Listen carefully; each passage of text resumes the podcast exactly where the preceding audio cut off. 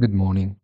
The sharp slowdown in durable goods orders in January does not worry the markets, also considering the words of Treasury Secretary Janet Yellen, who was very optimistic about the future.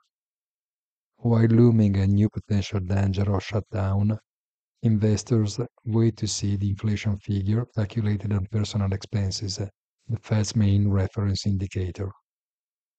Japanese inflation, on the other hand, suddenly soars, giving a little help to the yen, which, however, cannot move away from the critical zone.